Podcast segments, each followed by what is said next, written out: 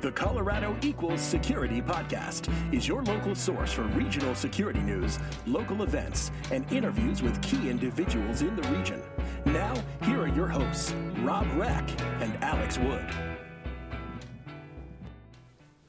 Welcome to the Colorado Equals Security March 27th newscast. This is episode 8, and this is Rob Reck. And this is Alex Wood. We're here to give you some news for this week. Alex, how have you been? How was March Madness in Vegas? It complete and utter madness. you know, uh, I've been going with friends for a number of years, and uh, it's one of the big, biggest weekends of the year in, in, Las Vegas. So there were a lot of people there. Did you did you make a bracket? Did you, or did you bet on games individually? How's that work? Uh, a little bit of everything. Yeah. You know, so we uh, we made some wagers. Yeah. Won a few, lost a few. Yeah, spent some time at the pool. It was, it was all good stuff. Good time was had. Good time was had by. How's all. your bracket looking right now? Uh, it, it's not so great anymore, but that's Yeah. all right. I think that's you know most people are in that position these days. Yeah, well, you know, we we're halfway through the Elite Eight as we record, and, and Oregon won last night, which is was exciting and fun for me. Uh, as a, I went to school in Oregon, not at Oregon, but up there. I have some uh, cousins who are big Kansas fans. Okay. They, were not as excited Yeah, as you. not as excited. It wasn't wasn't even all that close a game. All right, let's go ahead and, and get moving into the security news for the week. Um, first thing is not security related, right? The first thing we found this article that uh, that gives some evidence that where your last name initial shows up in the in the alphabet will kind of dictate how successful you are in life. I am so screwed. it, it, you know, myself as well, right? We're both uh, second half of the alphabet people, but I think what it showed was, you know, per every ten characters later in the in the alphabet you are, you know, you have a what was it, ten percent Yeah, worse like performance. that. Yeah.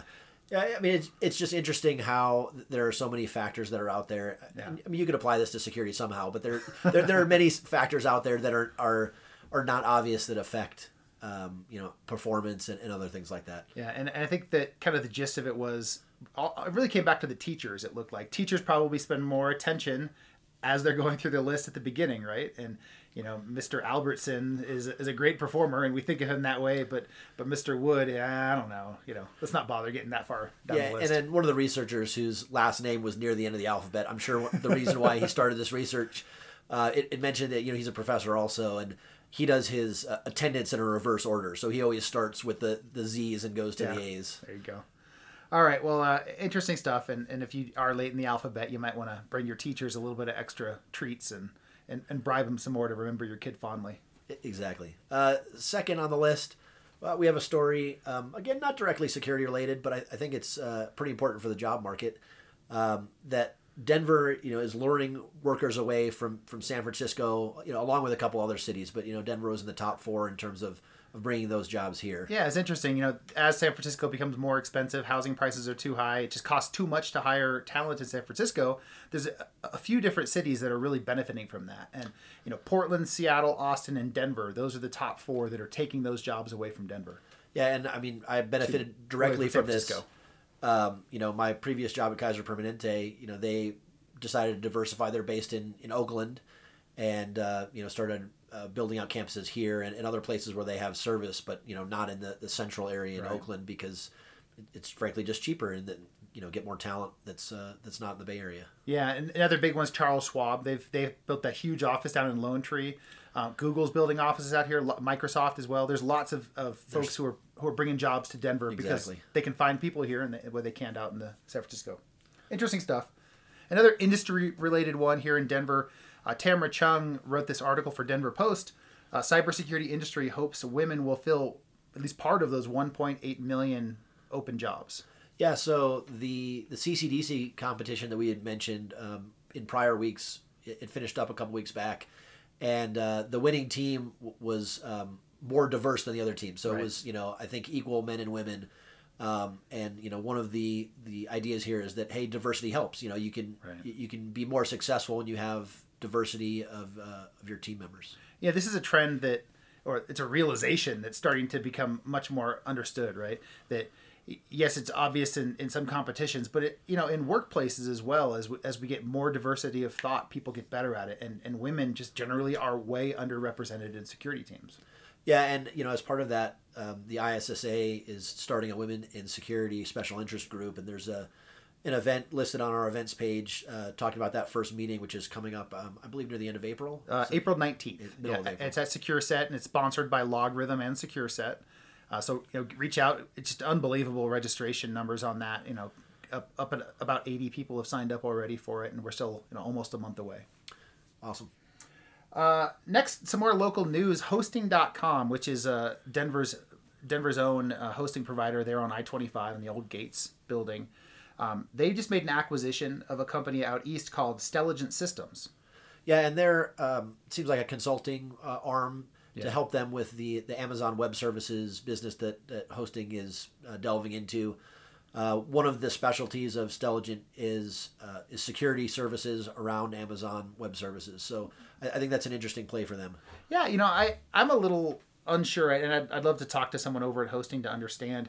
Generally, I think of Hosting.com as being the hosting provider. You know, you use them for either rack space or you know managed services and cloud. I'm not sure all of their offerings, but I think of them as the provider. Whereas this acquisition looks like maybe they're moving more into consulting around going, you know, hosting within Amazon, which is really a different business model. Yeah, well, and I think uh, you know they're obviously not the biggest player in the world, um, so they're not going to win all the business, and you know you may as well have uh, some way to play in you know other people's ponds too if you can't get them in yours. Yeah, I wonder if this is you know uh, an indication of where they might be going longer term and moving away from trying to compete with Amazon on commoditized you know cloud computing where Amazon just you know has seventy percent of the market, Right. Uh, and maybe they're trying to move into the more specialized, higher higher margin competition on consulting and and, and implementations. Yeah. Additionally, we have some news uh, around hosting.com. Uh, Johan Hybinette, is that right? Do you know how to pronounce his last name? Hybinette, yeah. Yeah. Well, hey, good, good job. I did that. Um, the CISO for hosting.com has announced that he's leaving. He's uh, going to be actually moving out of state to be the, the CISO for Vonage. Yeah, and Johan's been a friend here in town for a while. Previous to hosting, he was at Scriber Medical. Uh, and man, previous to that, he was in it. I'm slipping my mind right now, but he's been around in Denver as a security leader for quite a while.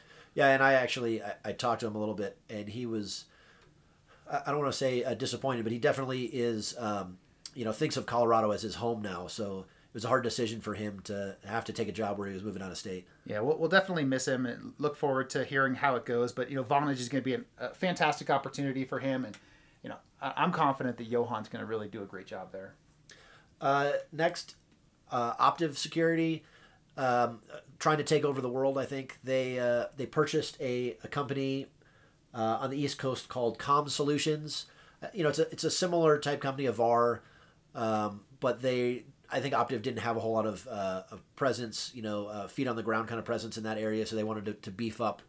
Uh, their presence out east. It was it was Pennsylvania, right? I, I think so. You know, really, the VAR business is a relationship business, right? You can't open up a shingle nat, you know, nationwide and say, "Hey, we're everywhere." It just doesn't work that way. You have to have people, you know, feet feet on the ground with relationships in these companies, people who who can, who've known taken them out to lunch and you know understand the buyers in that area, and and that's really what what Optiv is buying here. Those Yeah. relationships. Exactly, and I, I think it helps both sides because it sounded like um, like Com Solutions didn't have the, sort of the breadth of services that that Optiv does. You know, they Optiv does offer you know managed security services and other things like that. So it it helps the the folks out there get more services, and it helps Optiv get uh, feet on the ground in those areas. Yeah. So congratulations to Optiv. Hopefully that's a, a good move for them. So Ping Identity, uh, you know, I'm, I'm the CISO over at Ping. We, we just released some news this week. Um, Ping has integrated with Microsoft. And, and at this point, you know, there's a public preview, which is one of the steps along the way toward releasing this service. And I don't know which step it is, but very soon there we're going to have a, a publicly available service where you can you can use Ping PingAccess, Ping's solutions to get single sign-on into Microsoft's Azure AD environment. So, you know, summary right now as it stands, if you use um, Azure AD for single sign-on, you can really only get single sign-on into cloud-based applications. Um, with, with this new solution, you'll have the ability to use Ping to, to get uh, connected right back into your, your corporate environment in those those legacy on-prem applications that, that don't automatically work with the cloud. You'll be able to get si- single sign into, into all of that. Sounds like a good deal to me.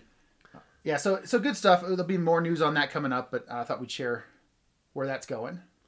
So, uh, Red Canary, uh, another local company here, they put out a blog post this week uh, entitled "Threat Hunting is Not a Magical Unicorn." Yeah. So I, uh. I, I put this in the as for us to talk about because it's just something that's really interesting to me. If if you're not real familiar with threat hunting, this is a good primer on it. You know, what is threat hunting? What is it not?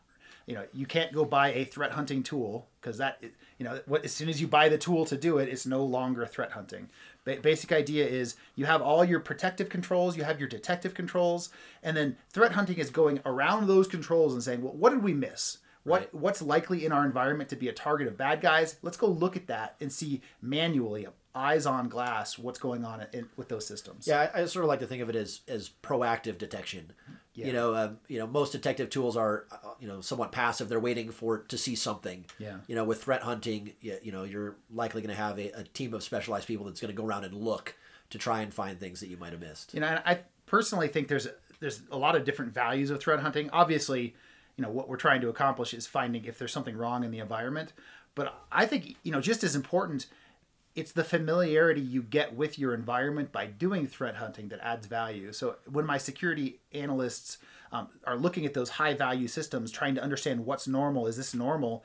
They're now lear- learning more about how the system works, and if there is an incident later, you know they, they have a better idea what it used to look like and, and what normal was. Yeah, and I think also, uh, you know, one of the important pieces is, you know, threat hunting is not necessarily for everybody.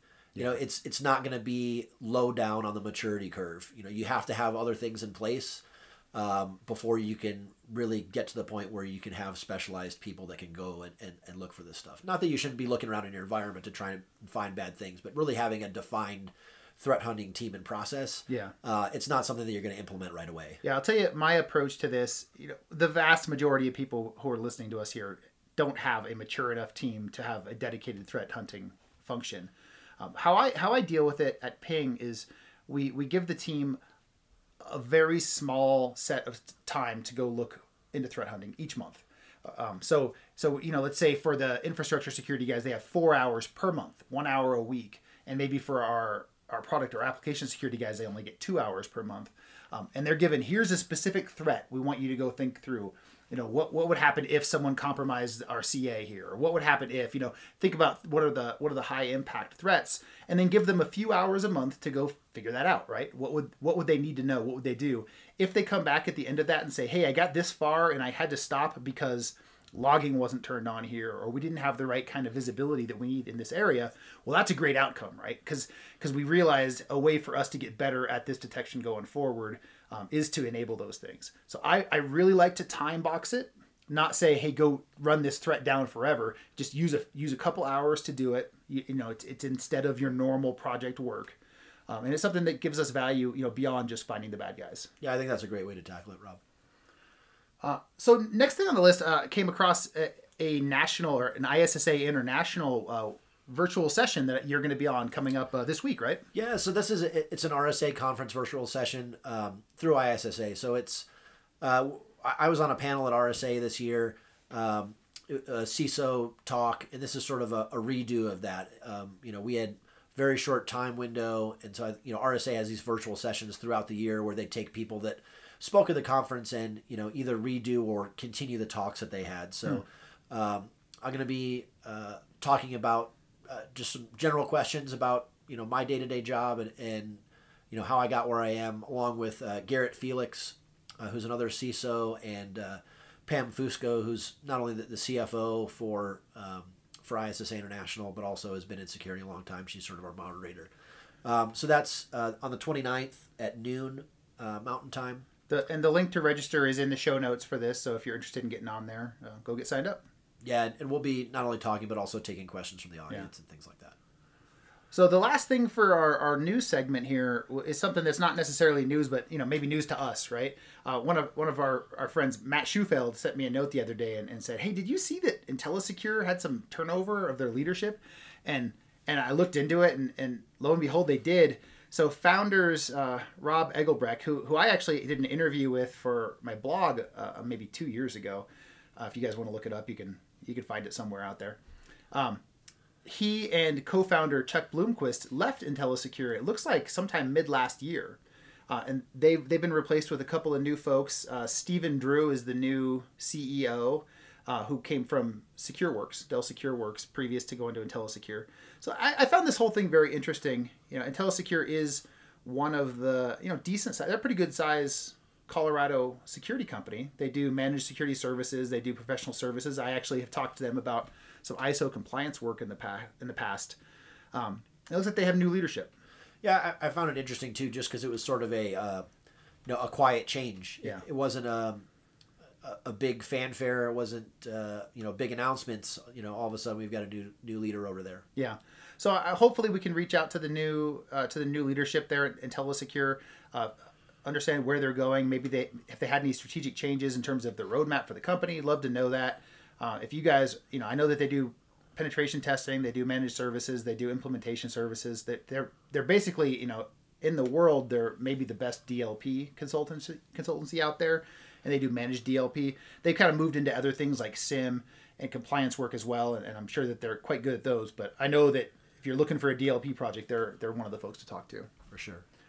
All right, so upcoming events. We have three events this week that we'll, we'll hit on here. Uh, on the 30th, uh, Colorado Springs ISSA has their fourth annual Cyber Focus Day, which is a full day security conference.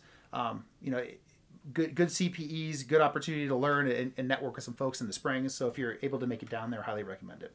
On the thirty first, uh, SecureSet at uh, five o'clock. They have a beginner's intro to capture the flag, and that is followed by a capture the flag hath- hackathon at six o'clock. So if you're interested in uh, doing some capture the flag work, Yeah.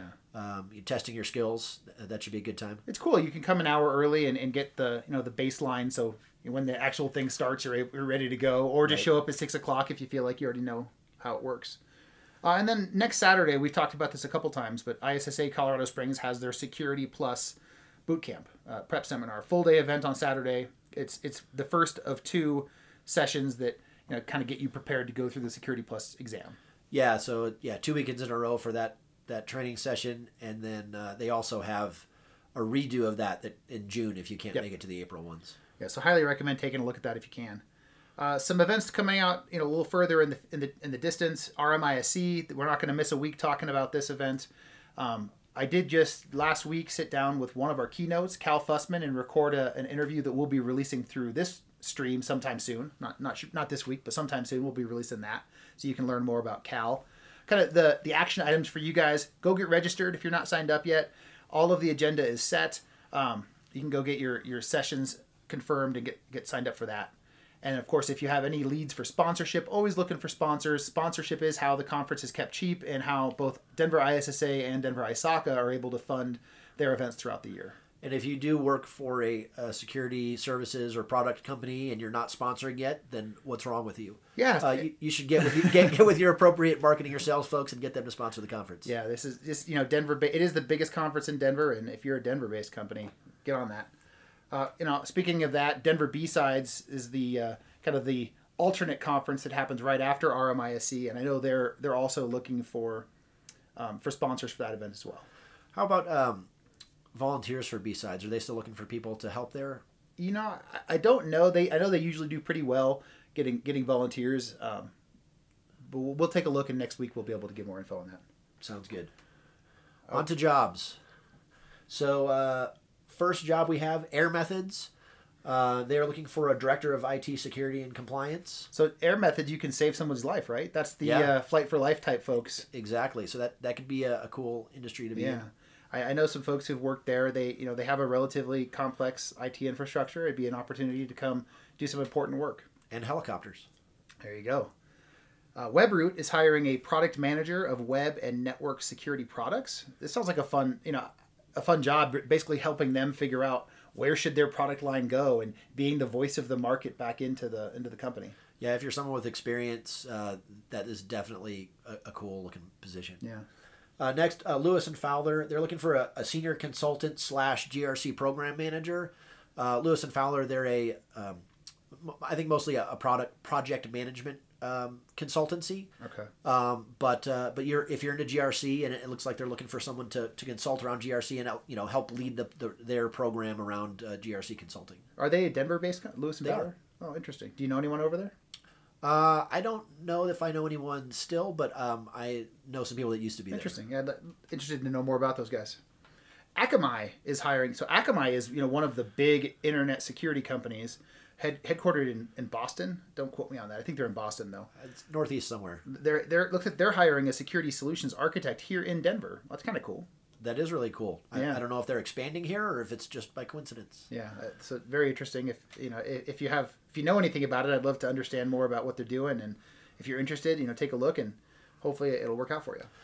Uh, Pearson is looking for a security architect. We've talked about several Pearson jobs in the past few weeks. Yeah, Pearson's also they were also hiring that director of security, I believe, and, and I, I know one of our one of our mutual friends is, is talking to them there and, and has said some really good things about the opportunity and the the the company. Um, and it sounds like it'll be a pretty fun thing to do. Cool. Nelnet. Uh, so so Vince Grimard is one of the CISOs here in town. He's the the CISO for Nelnet, um, and he's hiring a security analyst. Um, I, I assume I believe that this would be out of their Highlands Ranch location, which is like at Lucent and 470. Um, anyway, Vince is a, a good guy who's who's really built that program up from nothing into a, a, fairly robust and mature program. Yeah, I think he'd be a really good guy to work for. Uh, next, uh, HP Enterprise. They're looking for an ArcSight consultant. So if you're someone that um, is in the SIM space or has experience with ArcSight, uh, likes to travel and, and help people with ArcSight implementations, I think this would be the, the position for you. As long as ArcSight exists, ArcSight consultants will always do very well. Yes, exactly. if, for those who don't know, ArcSight is is one seriously complex technology, and if you don't have you know one and a half to two FTEs on hand to, to manage your implementation, you're gonna you're gonna need consultants on a regular basis. WebRoot, uh, once again, another job from WebRoot. They're they're hiring a Mac threat research analyst. I assume this is Macintosh. Yes. Yeah. So I, that looked interesting. If you're someone that uh, likes doing research uh, and has a Mac specialty, sounds like they would have a, Yeah. a place for you. I bet Dave Dufour knows about this role. This is this is kind of in his area. Yes. I bet. It, it sounds like it's got Dave written all over it. Yeah, it. Dave is Dave is one of our friends and one of the really smart guys over at WebRoot who, who does their research and, and kind of keeps pushing them towards you know, the more cutting edge stuff. Um, that he'd be a good guy to work with as well. Speaking of Dave, I noticed that uh, he is now going to be a contributor to the Cyberwire podcast. So he was speaking on that in the last week or so. I, I heard him in the last week as well. Yeah. Uh, next, uh, CyberGRX. They are hiring. Uh, they actually had multiple positions, but for uh, for security assessors for third party assessments. So, CyberGRX is a company here in town. Um, so it's uh, the GRX stands for uh, Global Risk Exchange. No, Global Risk Exchange, something like that. So it's they're, they're trying to be the central location for third party assessments. Yeah. So part of what they do is they have to assess these companies to be the, the central place for that, and uh, they're looking to build out the team to do those assessments. Yeah, you know, we should we should reach out to those guys and see about getting on the podcast. You know, they're Good idea. headquartered downtown Denver. Uh, I don't know, I, I you know I know vaguely what they do, but it'd be nice to know more about them. And then uh, last on the list, the town of Castle Rock uh, is looking to hire an information security specialist.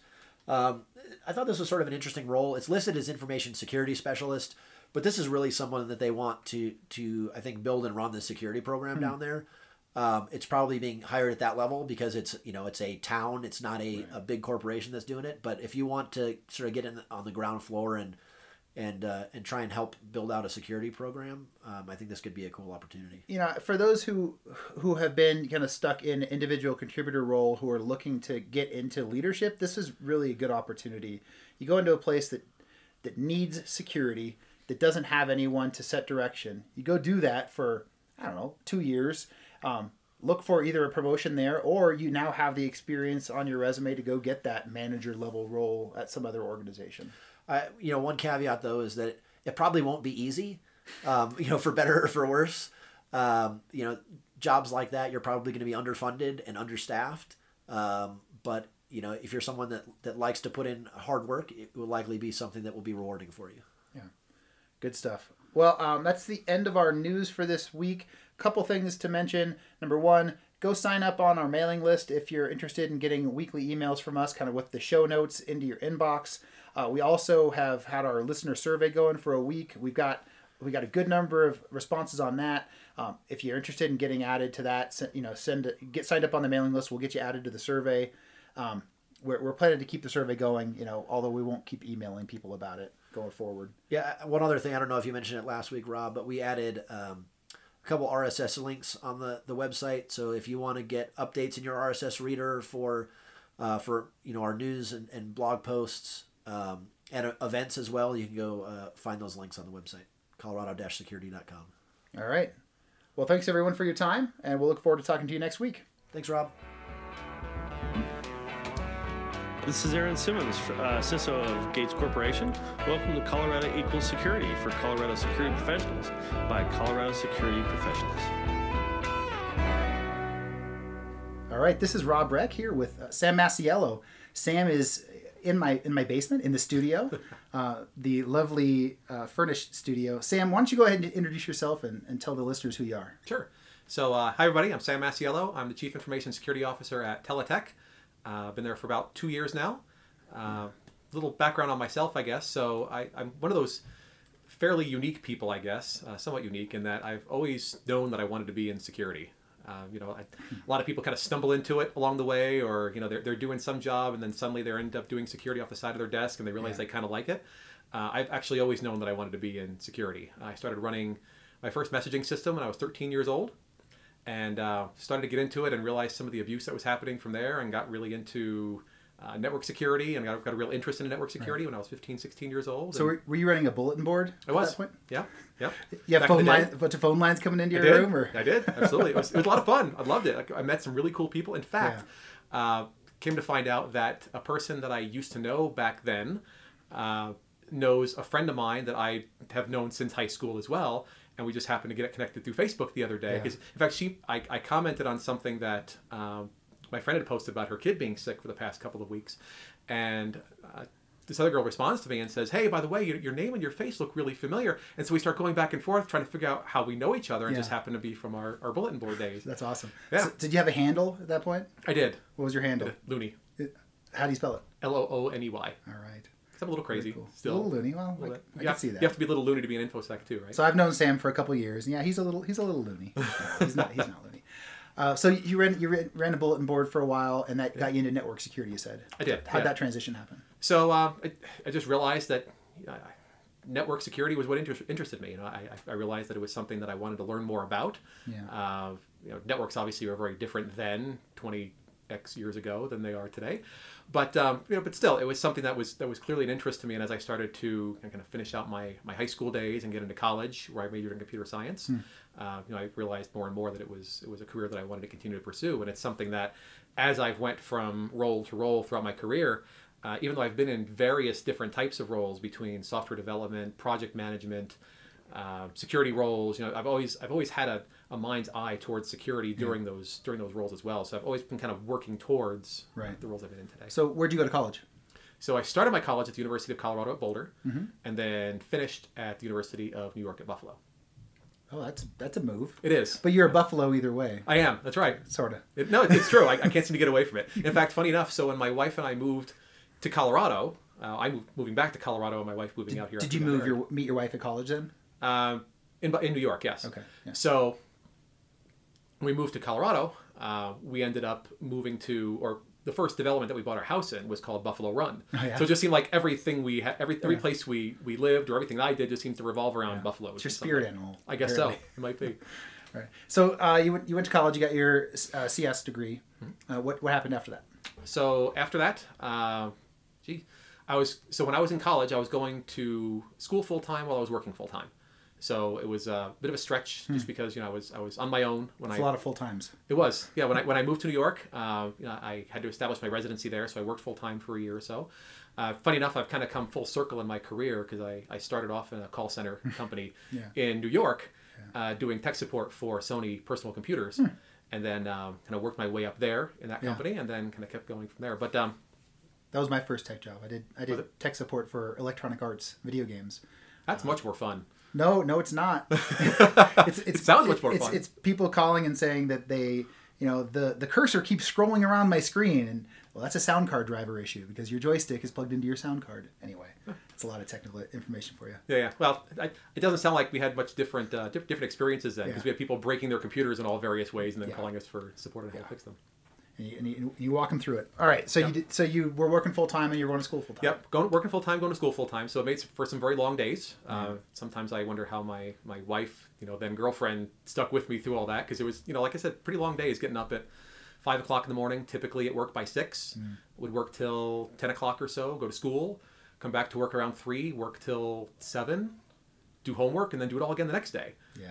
You know, so it didn't leave a whole lot of time for social life, girlfriend, You know, so it was, but it made it through. Right. It was it was about uh, when I when I went to school in New York. I had about two and a half years or so left.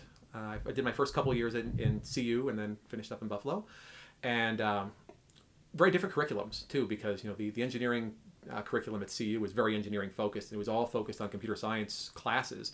So by the time I went to Buffalo, theirs their program was a little bit different in that theirs was um, I don't know what you call it. Not I- I'll just say not as engineering focused, right? So Yeah. so by the time I went to Buffalo, even though I'd only been at CU for two and a half years, I'd almost finished all the CU, all the um, computer science courses, but I had none of the humanities courses, Yeah. none of the history, none of that. So I spent most of my time at Buffalo actually going through Getting the G, generalized stuff. yeah, getting the generalized stuff done, and then having to retake a class or two in computer science because you have to take a certain number of classes in that program in order to qualify to graduate in that program. Yeah, that makes sense.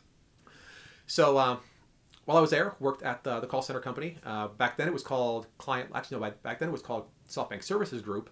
Then it became Client Logic, and today is known as Sitel. Still around, huh? It's still around. Yeah, absolutely. It, uh, it's a pretty strong competitor to, to Teletech as well. So we uh, I hear I still hear their name every now and again, which Hmm. Yeah. is you know kind of fun. Yeah. Right to hear the Insider knowledge. Yeah, oh, yeah, from 20 years Yeah. ago, right? Not so insider anymore. Uh, then from there, uh, moved on to couple other roles where I did some more software development and ended up at a company called Synacor, which back then was called Chek.com. So that was uh, an affinity email-based company where we thought we were going to make our millions based off of ad impressions and ad clicks and things Yeah. like that. Uh, the premise of it basically was so let's say, for example, you wanted a, a Budweiser.com email address. So you could go to Budweiser.com, you could be Rob Breck at Budweiser.com, and that was all powered by our, our email engine, our, our, uh, our engine on the back end. And so the way we made money off the program was as part of your sign up process, you would define some of your interests and things like that. You know, way way before some of the the tracking you know that they have today. whatever, yeah. yeah. Where they have, uh, you know, they, they know everything you do and everywhere you go, right? You pretty much had to tell people what you're interested in. Yeah. And so we delivered ads um, where, where ad networks would subscribe to us or ad deliverers would subscribe to us, and we would deliver ads based off of the interests of the various users of the platform. Yeah. And then um, And what were you doing there? So I did software development there uh, to start, and then I did project management for a while as well. So as we started to evolve the company, as we realized that um, we were not going to make our millions doing ad impressions and ad clicks and ad revenue, uh, the company started to change to work more towards uh, businesses, work more towards telco providers, ISPs, and so uh, a lot of the work we started to do with them was more around premium uh, premium content development, premium content integration into web portals. And so, let's say you were a Comcast customer and you went to Comcast.net. You got this personalized portal page, which was all driven by by our technology, and we had a number of, of premium integrations uh, in that page as well. So, let's say you wanted MLB.TV or you wanted a whole bunch of different um, movie streaming slash sports packages, right?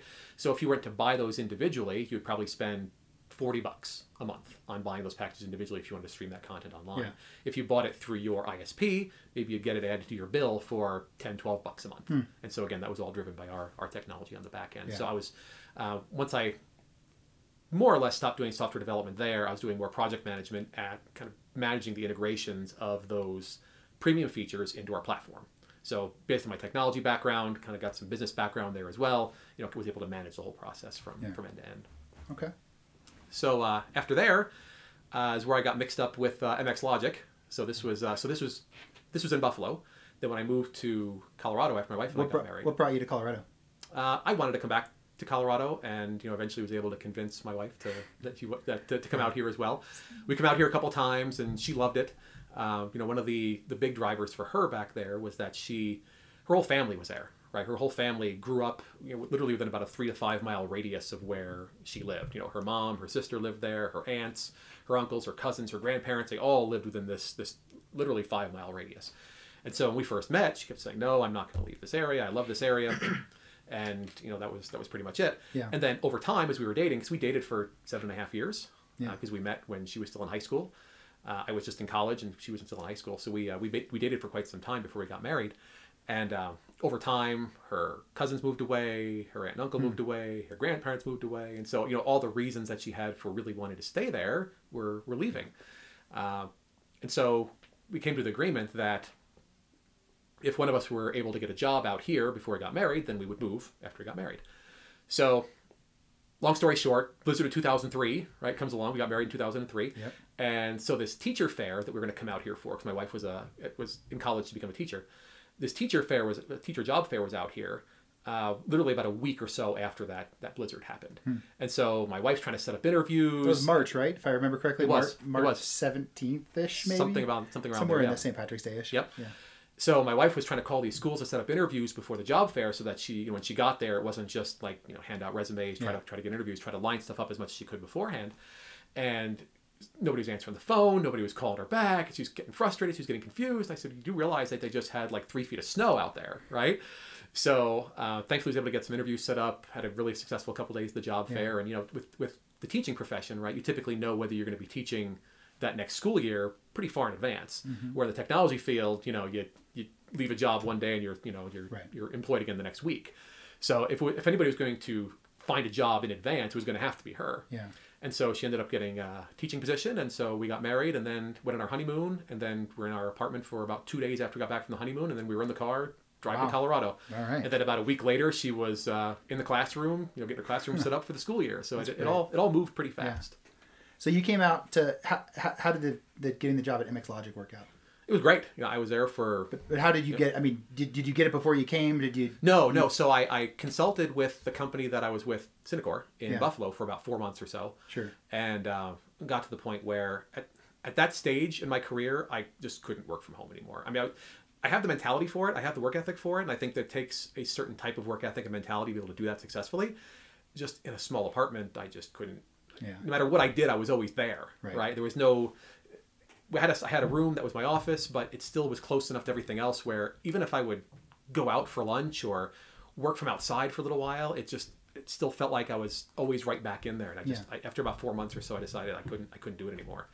So um, started looking for a new job and found the position at MX Logic, doing a lot of the same stuff I was doing at Synacor really. So it was a pretty natural transition from one to the other.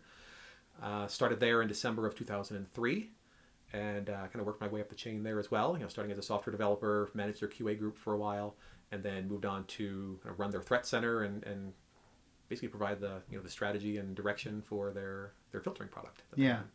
So um, I sat with Scott Scott Chasen, Scott Chasen, yeah. uh, who was who was the founder and president of MX Logic. Is that right? Co-founder and CTO. Okay, excuse me.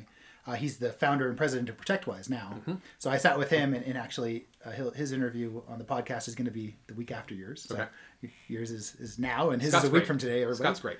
Uh, and, and he said some really nice things about you. You can lis- listen next week, and you'll hear will. about it. But um, very cool. Uh, small. It's a small world for sure. It certainly is, especially in the security space, right? You, you, you never know who you're going to run into. Yeah. In- In fact, so speaking of small world, so uh, I always kind of find it funny when, when worlds collide, right? So I told the story a little bit earlier about uh, you know the, the friend I got hooked up with from uh, my old BBS days, right? Just Yeah. happened to connect through a friend of mine on Facebook recently. So when I was in uh, New York in the call center, there was a guy that I sat next to who we got along pretty well. You know, we were doing uh, doing tech support for Sony PCs, and so I don't know at what point he moved to Colorado. I don't know if it was shortly after I did or, or what, but uh, came to find out at some point a couple years ago or a few years ago now that he had moved to Colorado as well, and um,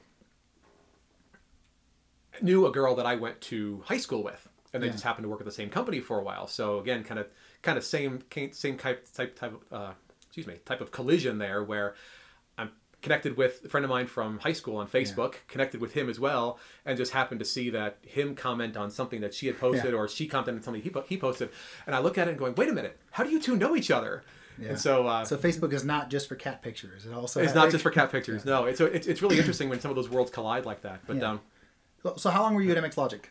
So I was there for, if you include the McAfee acquisition and then the Intel acquisition as well, it all kind of happened pretty Right. suddenly uh, in pretty rapid succession. So I was there from December of 2003 until, jeez, uh, 2009, 10? That's pretty good. 2010, Run. 2010. Almost seven, well, six, seven years. Something of like the, that. yes, it was end of 2010 because I started um, at Return Path in February of 2011. Yeah. Well, so what what caused you to, to leave uh, Intel at the time? So, one of my concerns was, you know, when, when Intel came in to buy McAfee, uh, you know, I was running the, the email program at the time there. And one of the things that kind of concerned me was, you know, Intel bought McAfee largely for its antivirus engine because the, the intention at the time was to build that whole deep safe platform, deep scan, deep safe platform that they ended up building, which was primarily to address threats moving outside of the operating system and more into the silicon.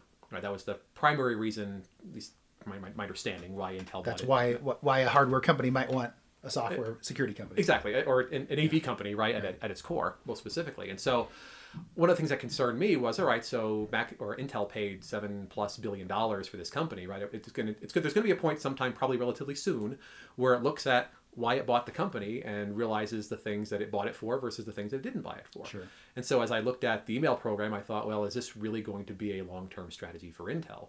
And so I thought, well, it's probably best that I start proactively uh, moving on before you know before I'm forced to do so. Right. And, and surprisingly, you know, much to my surprise anyway, you know, Intel didn't really spin it off for another five years after that. So it took a lot longer than I thought it was going to to actually have it finally happen. But Yeah. it, it did. It just took longer than I thought. But um, that was a big part of the reason why I originally started to, to look. And I was I, I've known the people at Return Path for quite some time. You know, being in the email space for for so long, uh, you Sure. get to know quite a few people in that space. And so I knew a lot of the folks over at Return Path, their president, COO, uh, a lot of the folks over there that um, you know that were employed there. So I so it was a fairly natural and easy transition for me to to go over there. Uh, join them as their chief security officer as well as their uh, general manager of an anti-phishing product that we were about to bring to market. So ended up bringing to market uh, their what they called domain assurance at the time, which uh, it changed names a couple times over the course of the the, the product's lifetime. Lifetime, but um, it was called domain assurance, and it was primarily focused around email authentication and anti-phishing. So how can you use technologies like DMARC, for example, if, uh, to be able to use email authentication, to be able to just or to be able to set policy such that emails that are coming from your organization. Uh, you know, can either be ex- potentially accepted or rejected based off of its email authentication status. Assurance level, right? Assurance level, yeah, exactly. So brought that product to market. Uh, was that return path for a little under two years or so. Uh, pretty proud of the fact that the the product that I brought to market was actually sold to Proofpoint not too long ago for Return Path. So that was uh, that was kind of neat to be able to you know talk about now that you know the, the product that you brought to market a few Yeah. years ago has evolved obviously since uh, since I brought it to market initially, but Yeah, pretty pretty neat to see that there's enough value there that someone wants to buy that exactly unit, right? exactly and, and it, it validates the market too Yeah. right because you know it's it's a space where you know at the time that it was brought to market you know we talked a lot about phishing we talked a lot about anti-phishing and there was a lot of the the feeling out there that well phishing is a financial services problem Hmm. like why should i care right and i think that that's that tune has really changed today Been disproven, yeah. yeah, absolutely. When you think about not only the amount of phishing that happens, but the amount of damage it's been causing, BEC scams, Yeah. uh, W two scams, like all the types of email fraud you see now, uh, there's technology there that exists that can help you fight that problem that has existed for, geez, six, seven years or so now. Yeah. That you know people are now finally, be, you know, becoming aware of, and the fact that there is an, that there is an actual solution to that problem. There was a one of the news articles we covered a month or so ago was about I think I think it was uh, WebRoot's annual report said that somewhere in the ballpark of seven to one there are more phishing emails trying to capture your your technology accounts versus your financial accounts. So they're trying to get your Facebook or your Gmail or Yep. your Yahoo accounts. And those are those are what the bad guys are going after instead of your Bank of America uh, Yep. login. And, and the big reason for that, I think, is that you know you have your consumer accounts, right? You have your business account. Your business account, your your work login, for lack of a better term, right? I'm going to assume typically has password rotation policies, password complexity complexity policies, such that if you have your password for 90 days, it forces you to change it on the various life, systems. yeah. Yeah, that's right. Where on a lot of your consumer accounts, whether it's your Gmail account, your online banking account, they're not necessarily forcing you to change that password every so often. And so if you have your password at Gmail, you probably have that same password for a multitude of other accounts as well. So if they can get a, hel- a hold of your Gmail account, they probably have access to at least the fif- kingdom, at least fifty percent of your other accounts as well. All right, let's uh, let's um, fast forward. You you moved. You know, you were at Return Path for a couple years. Mm-hmm. Um, what what's next? Yeah, so after Return Path, uh, so Groupon was a pretty large client of Return Path Hmm. at the time. Um, still is, I would imagine, because they do a lot of email, as, as I'm sure a lot of people are aware of. If you if you sign up for Groupon, you get a lot of email from Groupon. Uh, but worked pretty closely with the Groupon folks as, during my time with Return Path, and so as as it became clear it was time to, to move on from Return Path for, for a couple various reasons. Um, it was already, like I said, pretty closely tied with the, the folks over at Groupon. In fact, on some of the calls that they were uh, conducting with some of their vendors, uh, they even asked me if I would represent myself as Groupon while I still worked for Return Path, you know, you know, consulting for them in some way, but still, you know, at, even though still being employed by Return Path. Yeah. And so, um, you know, kind of had some conversations and thought, well, you know, since you're already kind of representing us on some of these uh, some of these calls anyway, why don't you Yeah. talk to our talk to our guy who's building our our security team and and see if you want to you know see if you're a good fit for that. So. Um, had some interviews with the folks over at Groupon. Great team. Loved loved the company. Loved the team. It was it was a pretty logical fit pretty quickly. Yeah.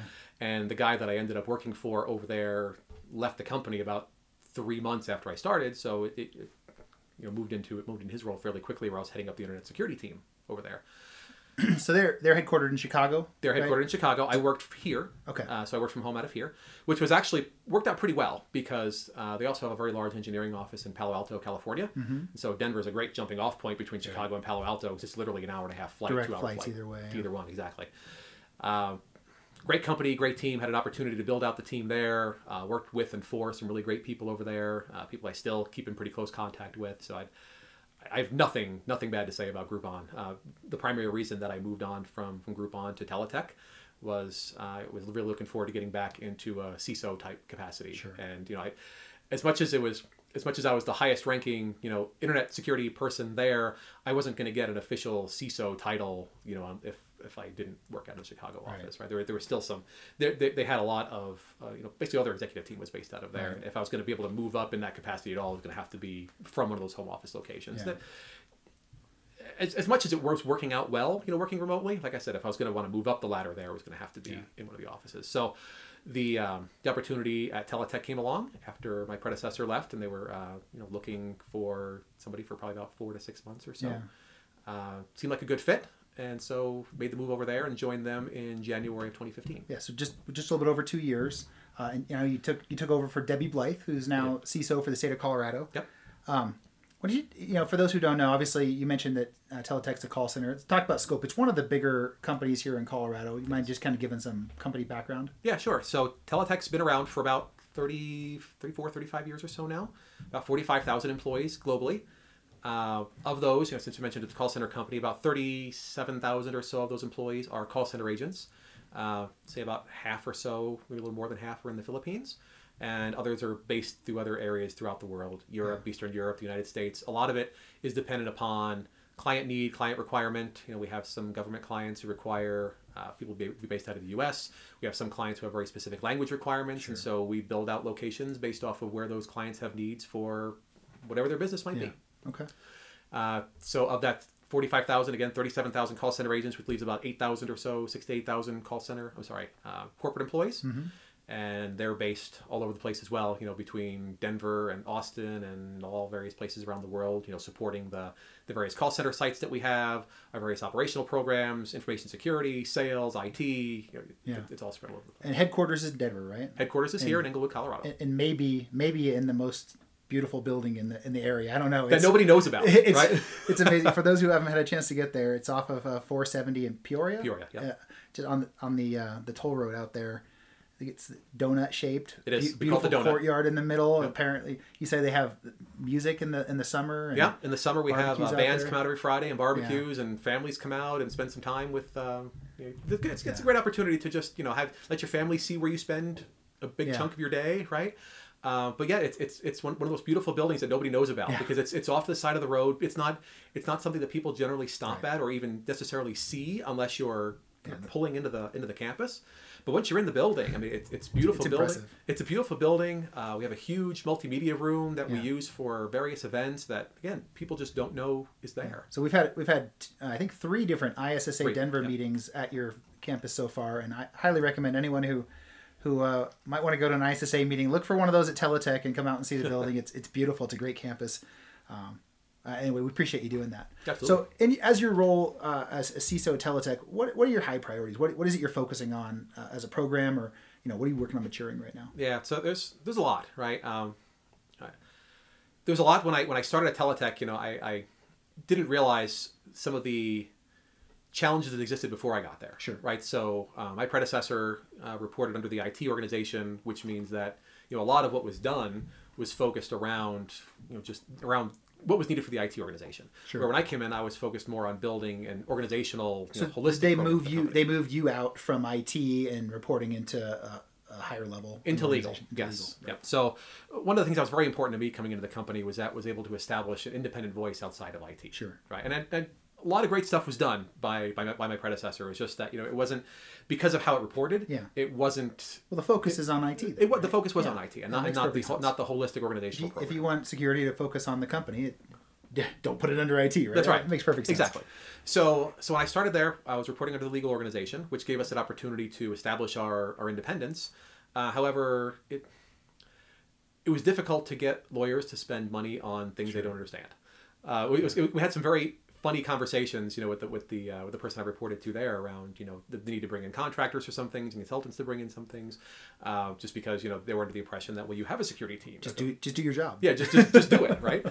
Uh, so it, it was it was a good educational process for for her and also for me to you know, make, you know help make sure I understood you know how to educate Right. somebody on on the non-technical aspects of, of security, right? 'Cause Yeah. that's a very it's a very important uh, trait to be able to have is you know uh, technical or people who are in CISO type roles generally come from technical backgrounds.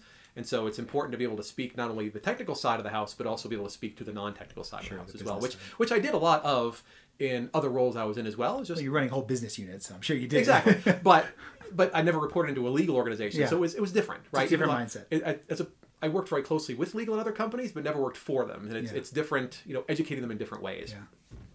so my focus at Teletech when I got there was, you know, how do we start building this organizational program? How do we start identifying the areas that we're not good in outside of the technical side so that we can start building, you know, security awareness programs? How do we start getting some of the things around BYOD that we didn't have in place before?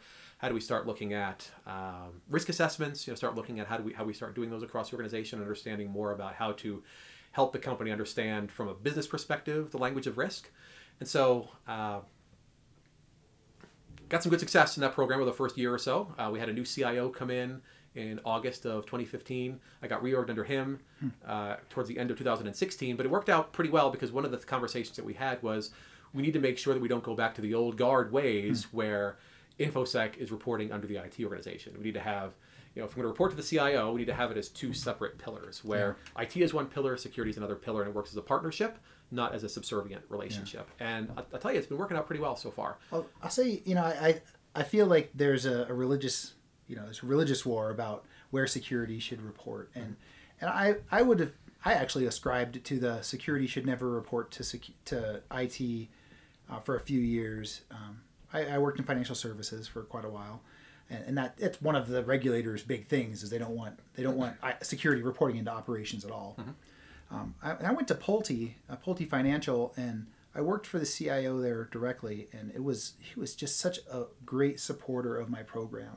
And what I realized, as you know, as I had the opportunity to talk to the you know executive leadership team and kind of you know figure out where does everyone sit and who's who's there to support me and who is there. Um, not no one was not supportive, but there's a lot of people who had to be convinced, right? Um, what I realized was the CI, the general counsel was going to support me no matter what. The general counsel is there to drive down risk, un- understands that security is an important risk, doesn't really understand how to do it, but is the, is there to say, "Hey, Rob says that's a big risk. Let's fix it." I got this guy on my side. Yep. And and and I, it occurred to me as I was there that if I moved under the general counsel, um, the CIO maybe would not be as motivated to support me as as as he was when I reported to him. Because when I was reporting to him, he's advocating it. He knows that his neck is on the line for security just as much as mine is. Yep. Um, and I, I really at that organization, and I, I can't say anywhere else, but at that organization, I firmly believe the best place for security was right under that CIO, who in a lot of ways was like a second in command of the company as well. He had a lot of a lot of sway on the executive team. Probably still does. Sure. Um, so you know, but but my, my current company, um, there that wouldn't be a good fit, right? So it really, I think it really depends on organizational dynamics, and you know, what's right for one place is not always going to be right. It, it, it does take a specific kind of CIO, a special kind of CIO, I think, to be able to properly segregate between IT and security and be able to manage them both well, Yeah. and not treat security as another function of IT. Right. I, I don't think every CIO can do it, but I think in, in your case and in my case as well, it's worked out pretty well. So I want to uh, branch out a little bit from your professional activities to your. Uh, I know you do some community activities, right? and you're on the board for Colorado Cyber. So we've talked about Colorado Cyber on the podcast a couple times. But if you don't mind, just giving a couple minutes, what is Colorado Cyber and what's the vision for it? Yeah. So Colorado Cyber is a group that was formed a couple of years ago. Initially, it was originally called Colorado Cybersecurity Consortium, and then we changed the name to Colorado Cyber. What we're focusing on primarily is is how do we bring CISOs together? How do we start building a strong cybersecurity community? Right. A lot of what you're doing with Colorado Equals Security as well, right? Yeah.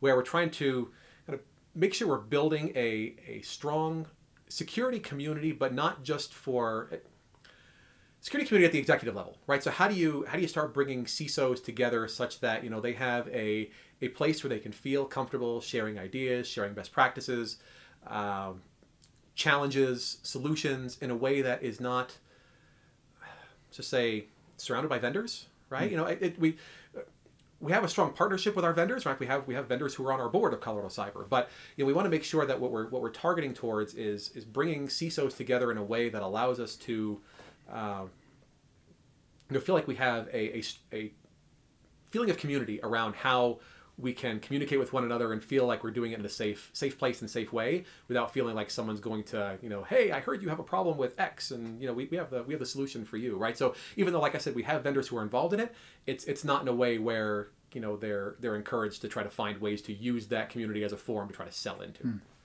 So how do you? What's the? What does it look like? How do you guys bring those folks together? So we do quarterly events.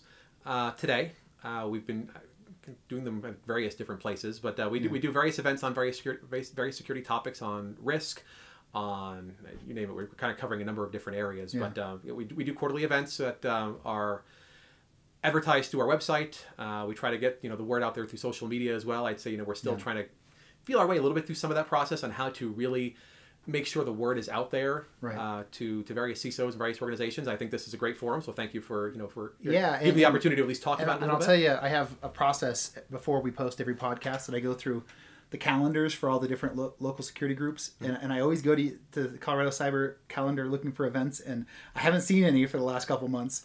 So I don't know if the calendar's not getting updated or I'm missing it. But Oh, uh, that, that- thanks for the feedback. we, we did have one. We had one in January, yes, uh, so that was our Q1 activity. So, so maybe, maybe there's nothing happened since. yeah, then. so so we're starting. We're going to start uh, planning activity for our Q2, or Okay. start start planning for our Q2 activity. Excuse me. Uh, I think we were supposed to have a meeting maybe ended this week or sometime next Yeah. week on you know starting to plan the, the logistics around that. So there'll be some more information on it shortly. So we'll keep it'll be on the Colorado Equal Security calendar as well, and we'll mention it on the podcast when it when it pops up. So anyone who's interested and, and is qualifies to go will, will should be made aware of it. Um, you're you know you, I know you personally. What, what do you personally? How do you spend your time? I, I know you have a, a hobby that you know is kind of more than a hobby, right? Yeah.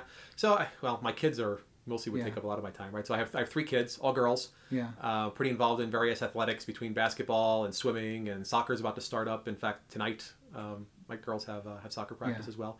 So do a lot of that. Uh, you know, wherever my kids need to go is where my wife and I go, and because of we have three of them and they're all in different activities, we end up having to divide and conquer quite Yeah. a bit.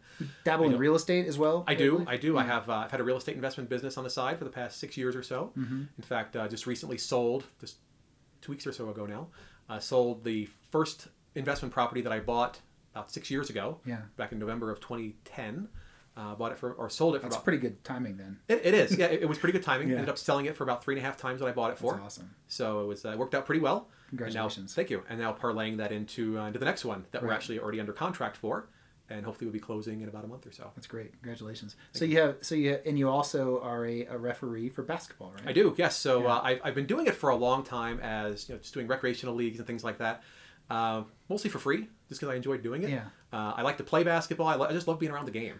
Yeah. I, I've played since I was six years old. Uh, despite that, you think I might be a little bit better, but I'm not. I'm not that great at it. But uh, but I, I've always I've always just loved being around it. Yeah. And so uh, so I've been doing officiating for like I said rec leagues and such for quite some time, and then started this year uh, doing it. I'll, I'll call it professionally, right? We actually get get paid to do it.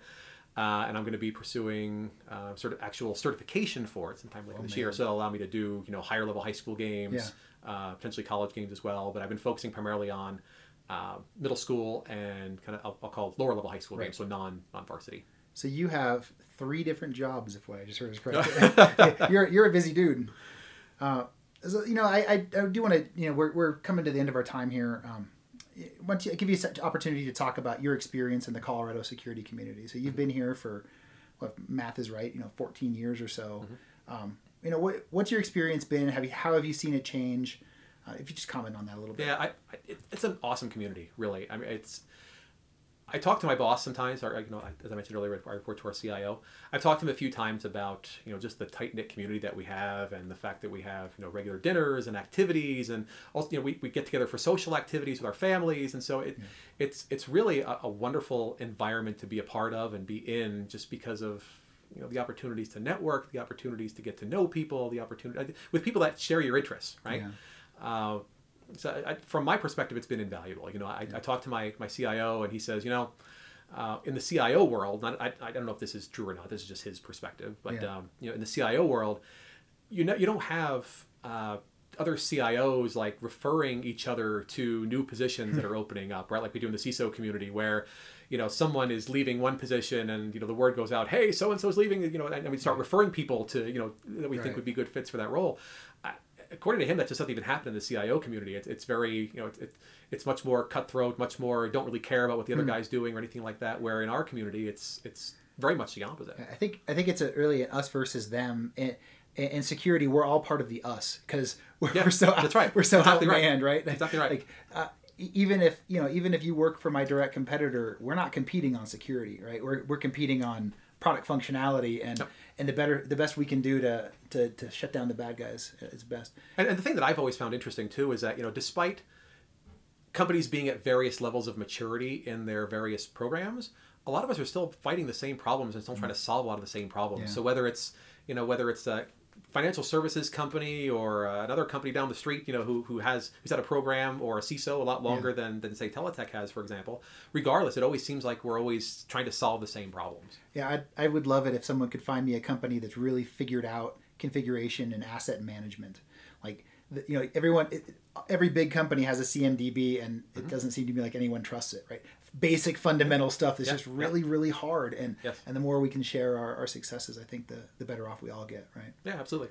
Um, so you know one last question for you uh, for those who are looking to get more into security hey we talked about what a great community we have. Maybe they they don't know how to get into it. What would you recommend? What's a good way to get get started and start meeting folks? I, best way is just get involved. I yeah. mean there are so many events. There are so many uh, industry groups like the issa right? Yeah. isaca uh, if you go to the Colorado Equal Security site, as you mentioned, there's a calendar there on all the various security events. And so if you're if you're interested in getting involved, or you just want to get better networked, or you want to find a, a job in security, I mean, just just get networked because that's yeah. that's how a lot of these positions end up getting filled. Mm-hmm. Uh, it's true. And, and there's so many companies who are hiring for security roles, and I, I know I know we talk about this a lot, Rob, where it takes so long to hire and find good people because people who are in the security field are already employed and, right. and they're not really necessarily looking to leave what they're doing. So if you're interested in getting into the field, just start getting involved, start getting networked, and, yeah. and you'll you'll find a lot of people who are interested in talking to you more about what you want to do.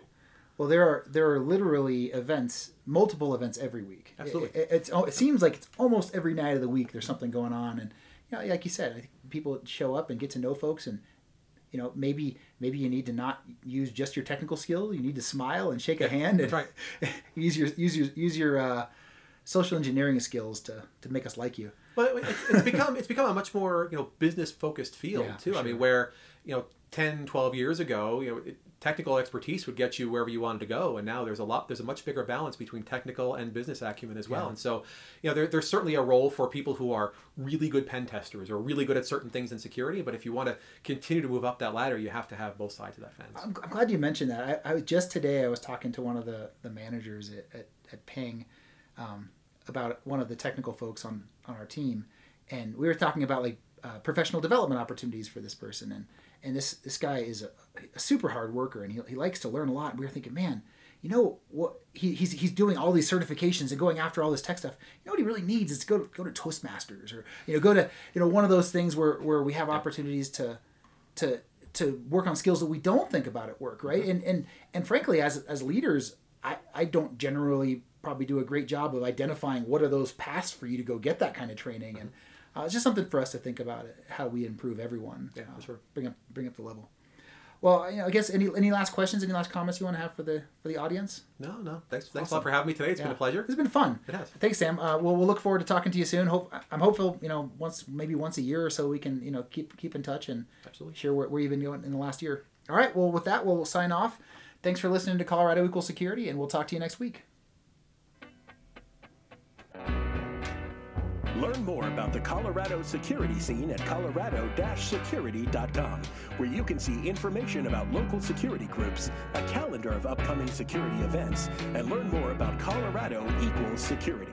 Reach out to Alex and Rob by emailing info at colorado-security.com. Until next time, remember, Colorado equals security.